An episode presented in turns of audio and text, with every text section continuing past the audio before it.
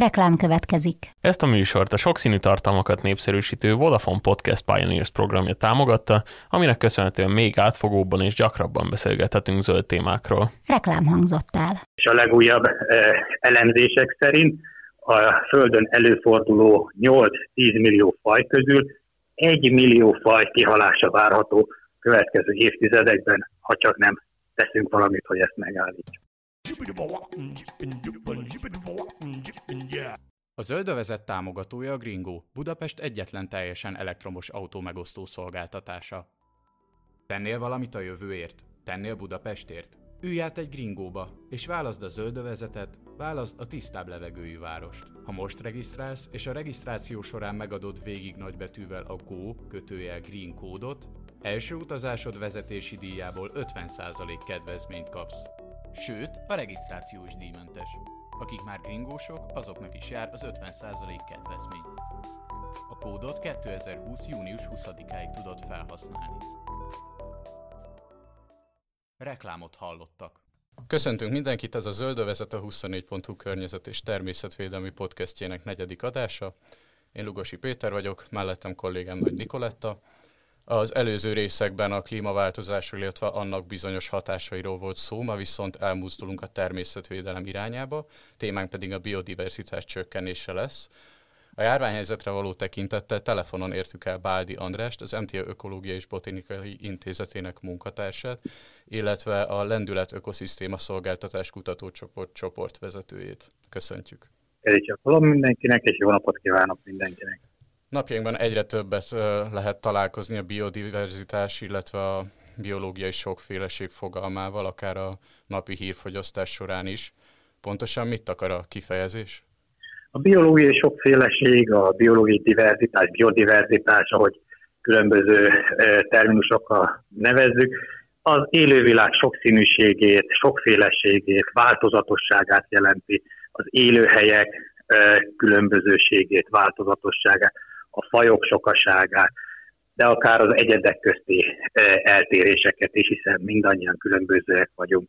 Minden szinten megfigyelhető, hogy nagyon sokféle változat létezik. Egy nagy, nagy évű sokszínűség jellemzi az egész élővilágot. Mik azok a faktorok, amelyek előidézhetik a biodiverzitás csökkenését? Hú, hát nagyon sokféleképpen lehet ezt megközelíteni, ha nagyon tudományoskodva mondanám, akkor megközelíthetjük úgy, hogy a természetes élőhelyek átalakulása, ugye az ember által használt és dominált élőhelyekké, a városi terjeszkedések, az utak, a mezőgazdasági monokultúrák elterjedésére gondolunk, eltűnnek az élőhelyek, eltűnnek a természetes fajok, csökkenni fog a biológiai sokféleség.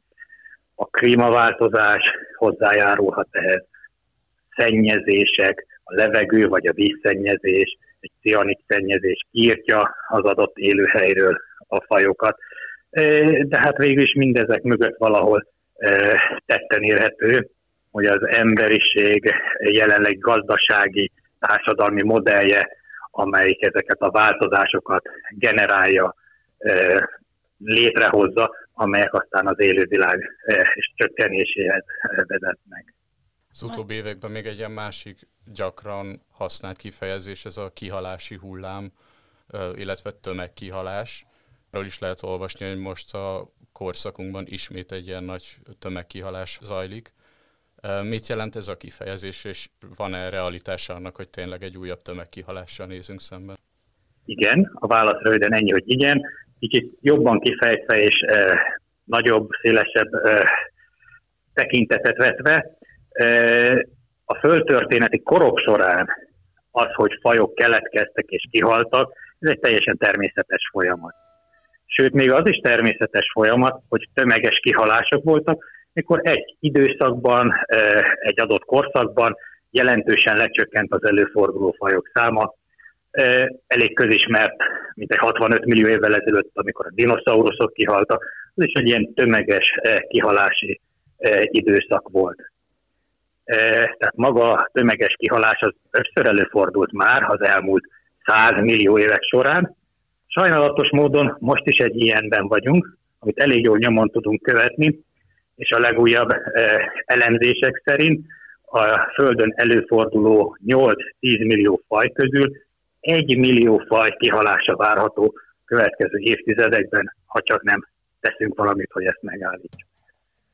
Ha ez nem tömeges kihalás, akkor nem tudom mi, hatalmas átalakulása, degradálódása folyik a biológiai, a bioszférának és az ökoszisztémáknak, és a fajok kihalása és az egyedek eltűnése drámai mértékben folyik.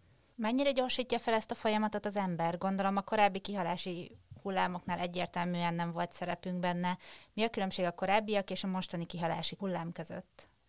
Köszönöm szépen, igen, ez a lényeg, amit kimaradt az előbb, hogy valóban a földtörténeti urak során ezek megtörténtek, földtörténeti időléptékben évezredek, tízezredek, akár millió évek alatt.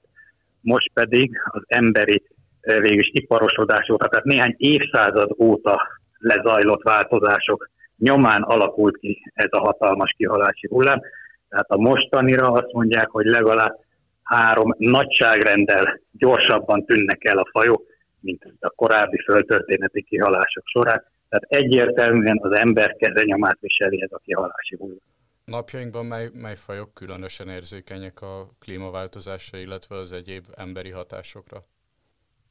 Hát miután az emberi tevékenység nagyon sok rétűen avatkozik be a biológia, az, az élővilág életébe, úgy, úgy mondjam, ez nehéz pontosan megmondani, de általában azok a fajok veszélyeztetettek, amelyek kisebb területen fordulnak elő, amelyek érzékenyebbek mondjuk a hőmérsékletváltozásra, érzékenyebbek a zavarásra, szükségük van valami speciális élőhelyre, például öreg fákra egy erdőbe, kidöntött korhadó fákra, mert a korhadó faanyagot szükség, korhadó faanyag szükséges az életükhöz.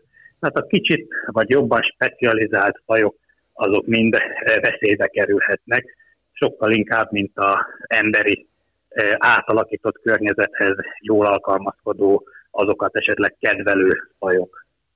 Tud ilyen különösen érzékeny fajokat mondani, amelyek Magyarországon előfordulnak és veszélyben is vannak a klímaváltozás vagy az emberi tevékenység miatt? E, igen, van jó sok példa erre. Egyik jó példa erre a klasszikus karácsonyfa, a lucfenyő, amely ugyan kis területen, Sopron környékén fordult elő őshonosan, de mostanra lényegében eltűnt, kipusztult, vagy legalábbis nagyon elpusztulóban van.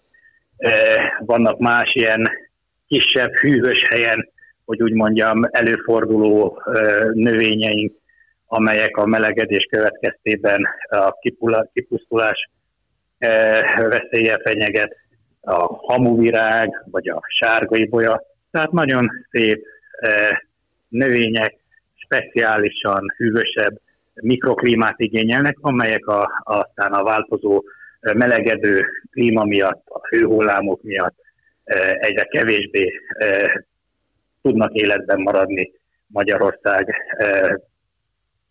időjárási körülményei között. Ha, ha más területet nézünk, nem a klímaváltozás hatását, hanem mondjuk az élőhelyek átalakítását, akkor a mezőgazdasági területeket lehet kiemelni. Ha a mezőgazdasági területeken monokultúrák vannak, amelyeket különböző kemikáliákkal permetezünk, akkor ott nagyon, sok, nagyon, nagyon kevés élőlény fog maradni. Egyszerűen megdöglenek, megpusztulnak, eltűnnek onnan, ami azt jelenti, hogy mondjuk a ott előforduló rovarokat, rovarokon táplálkozó madarak is eltűnnek az állatállomány már nem a gulya, amelyik legelészik, legelészik a pusztán, hanem egy istálózó, uh, intenzív állathigiéniai uh, előírásoknak minden szinten magasabb megfelelő tartásba kerülnek az állatok, akkor nem lesznek az körülöttük előforduló mondjuk legyek, bögyök, rovarok, eltűnnek az ezeken táplálkozó fecskéink. Tehát a fecskéink közül minden harmadik eltűnt, a mezei pacsirta, amely a puszta fölött az égen szokott énekelni, azok közül tízből négy eltűnt, és így tovább. Nagyon sok e, állat és növényfaj került valami miatt, valamilyen ok miatt a e, kipusztuláshoz közel, vagy legalábbis jelentősen lecsökkent az egyetszáma és előfordulása. Ha jól értem, akkor ez az egész egy láncreakció, amit egyetlen egy faj életmódjának a megváltoztatása, vagy az egyetszámának a csökkenése beindíthat. A, nagyon érdekes, mert ugye az élővilág, ahogy a biodiverzitás, hogy az elején szó volt róla, azt jelenti, hogy ez egy nagyon komplex rendszer, amiben nagyon érdekes eh, reakciók, nagyon érdekes eh, változások történhetnek. Tulajdonképpen két véglete is van. Az egyik, hogy nagyon ellenállóak is tudnak lenni ezek a rendszerek, azaz hiába pusztul el egy faj, két faj, három faj, úgy tűnik, hogy semmi nem változott. Ez olyan, mint mikor a nagy szakadék fölött ott van egy öreg függőhíd, mindenféle liánokból sodort kötelek tartják, és elindulunk rajta, vagy Indiana Jones elindul rajta, ugye akkor egyik, sod, egyik liánsodrás a másik után elszakad, de a híd az állva marad. Jó, tehát egy komplex rendszerek, még ha csak egy függőhidat veszünk is, simán állva maradnak, hogyha sok, akár sok minden elpusztult bennük. De előbb-utóbb ugye lesz egy utolsó csepp a pohárba, amikor viszont leszakad. Tehát ez is egy érdekes dolog, és nagyon reméljük, hogy ez a pont még messze van. Egy másik érdekes, ez a láncreakció hatás, hogy valahol van egy kis változás, ami egy nagy, hosszú és nagyon jelentős folyamatot indít el. Erre egy nagyon jó példa különben az a válság, amiben most vagyunk, hiszen gondoljuk el, hogyha polgártársunk a Wuhani kisütődénél nem egy mondjuk denevér törköltet tolt be tolt volna be ebédre, hanem kutyahúst teszik, akkor ugye három hónap múlva Európában nem maradnak földön a repülőgépek. Hát ha ez nem egy érdekes összefüggés, akkor e- ennél érdekesebbet nem tudom, hol lehetne találni. Tehát egy nagyon kis esemény a világ egyik felén fejreállítja az egész rendszerünket. Tehát ez a komplex rendszerek nagyon izgalmasak, mert néha nagyon váratlanul ellenállóak, néha váratlanul feje, fejük tetejére tudnak állni.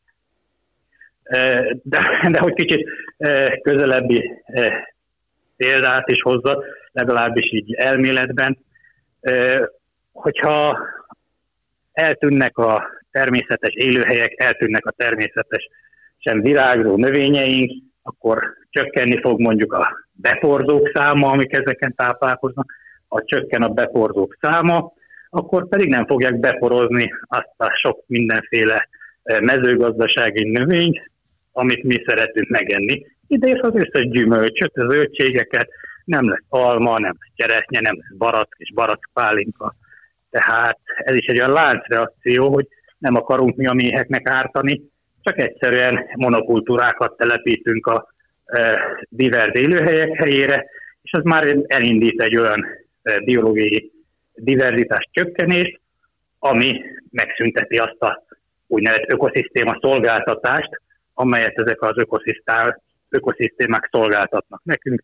Eltűnnek a természetes élőhelyek, eltűnnek az ott élő rovarok, a méhek nem fogják beporozni a növényeket, azokat sem, amiket mi szeretnénk, és jól hoppon maradunk. Tehát itt is az ökológiai rendszerben egyik szint a másikra épül, és ha a lánc egyik végét megpiszkálom, tönkreteszem, akkor ennek előbb-utóbb végigmegy a hatása az egész eh, láncon. A szakértők milyen módszerekkel tudják felmérni a biodiversitásnak az alakulását? Különböző monitorozó programok futnak, eh, mind a vizes élőhelyeken, eh, mind a szárazföldi élőhelyeken. Ki lehet emelni a Madar, Magyar Madártan Egyesület mindennapi madaraink programját, amelyik az egész ország területére kiterjedően önkéntes madarászok segítségével végez felmérést, most már két évtizede, ha jól számolom, több mint két évtizede, ami alapján következtetni lehet azokra a trendekre, hogy a, a különböző gyakori madárfajok hogyan változnak Magyarországon, több lesz belőlük, vagy kevesebb. És amikor ugye beszéltem előbb a fecskékről, vagy a mezei pacsirtáról, vagy a sordéról, vagy egy csomó más madárról, akkor az ilyen konkrét, egész országot lefedő adathalmazokon, adatsorokon alapul. korábban a beszélgetés szervezése során említette nekünk, hogy jelenleg éppen terepen van a Kis Balatonnál. Ott most milyen típusú munka folyik? E, így van, most is a Kis Balaton szívében e, vagyok a e, Balaton felvidéki Nemzeti Park Fekete István emlékszobája előtt sétálok a, a gyepen. A Kis Balaton egy elég speciális élőhely, hát egy paradicsom a természetbarátok és a madarászok számára.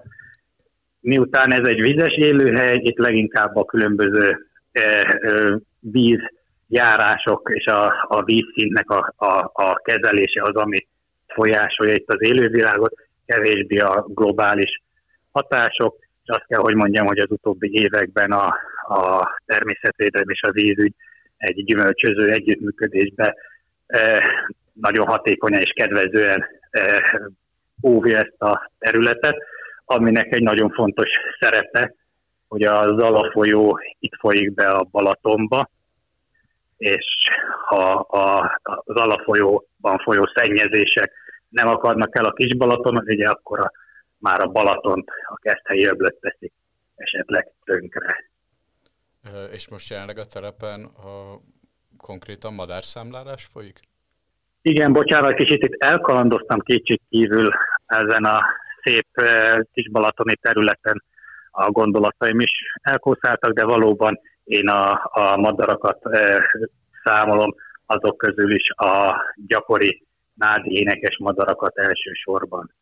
Cserregő nádi poszát, a nádi rigó, foltos nádi poszát, a nádi tücsök madár, egy csomó szép, szép hangú, ám általában pici és a nádasban bujkáló madárral foglalkozom a laikus ezt hogyan tudja elképzelni, hogy ez a megfigyelés hogyan zajlik, milyen hosszú egy munkanap, milyen felszerelés visz magával ilyenkor egy szakértő? A madárszámlálásnak évtizedek óta szépen kialakult nemzetközi standardeknek megfelelő mintavételi módszeré vannak. Én egy sávmenti madárszámlálást végzek, ami azt jelenti, hogy napfelkeltekor ami azért elég korán van, meg kell jegyezem, kín vagyok már a gáton, ahol szép, lassú tempóban haladva minden látott és hallott madarat felírok, hogy milyen madár hol énekelt a nádasban.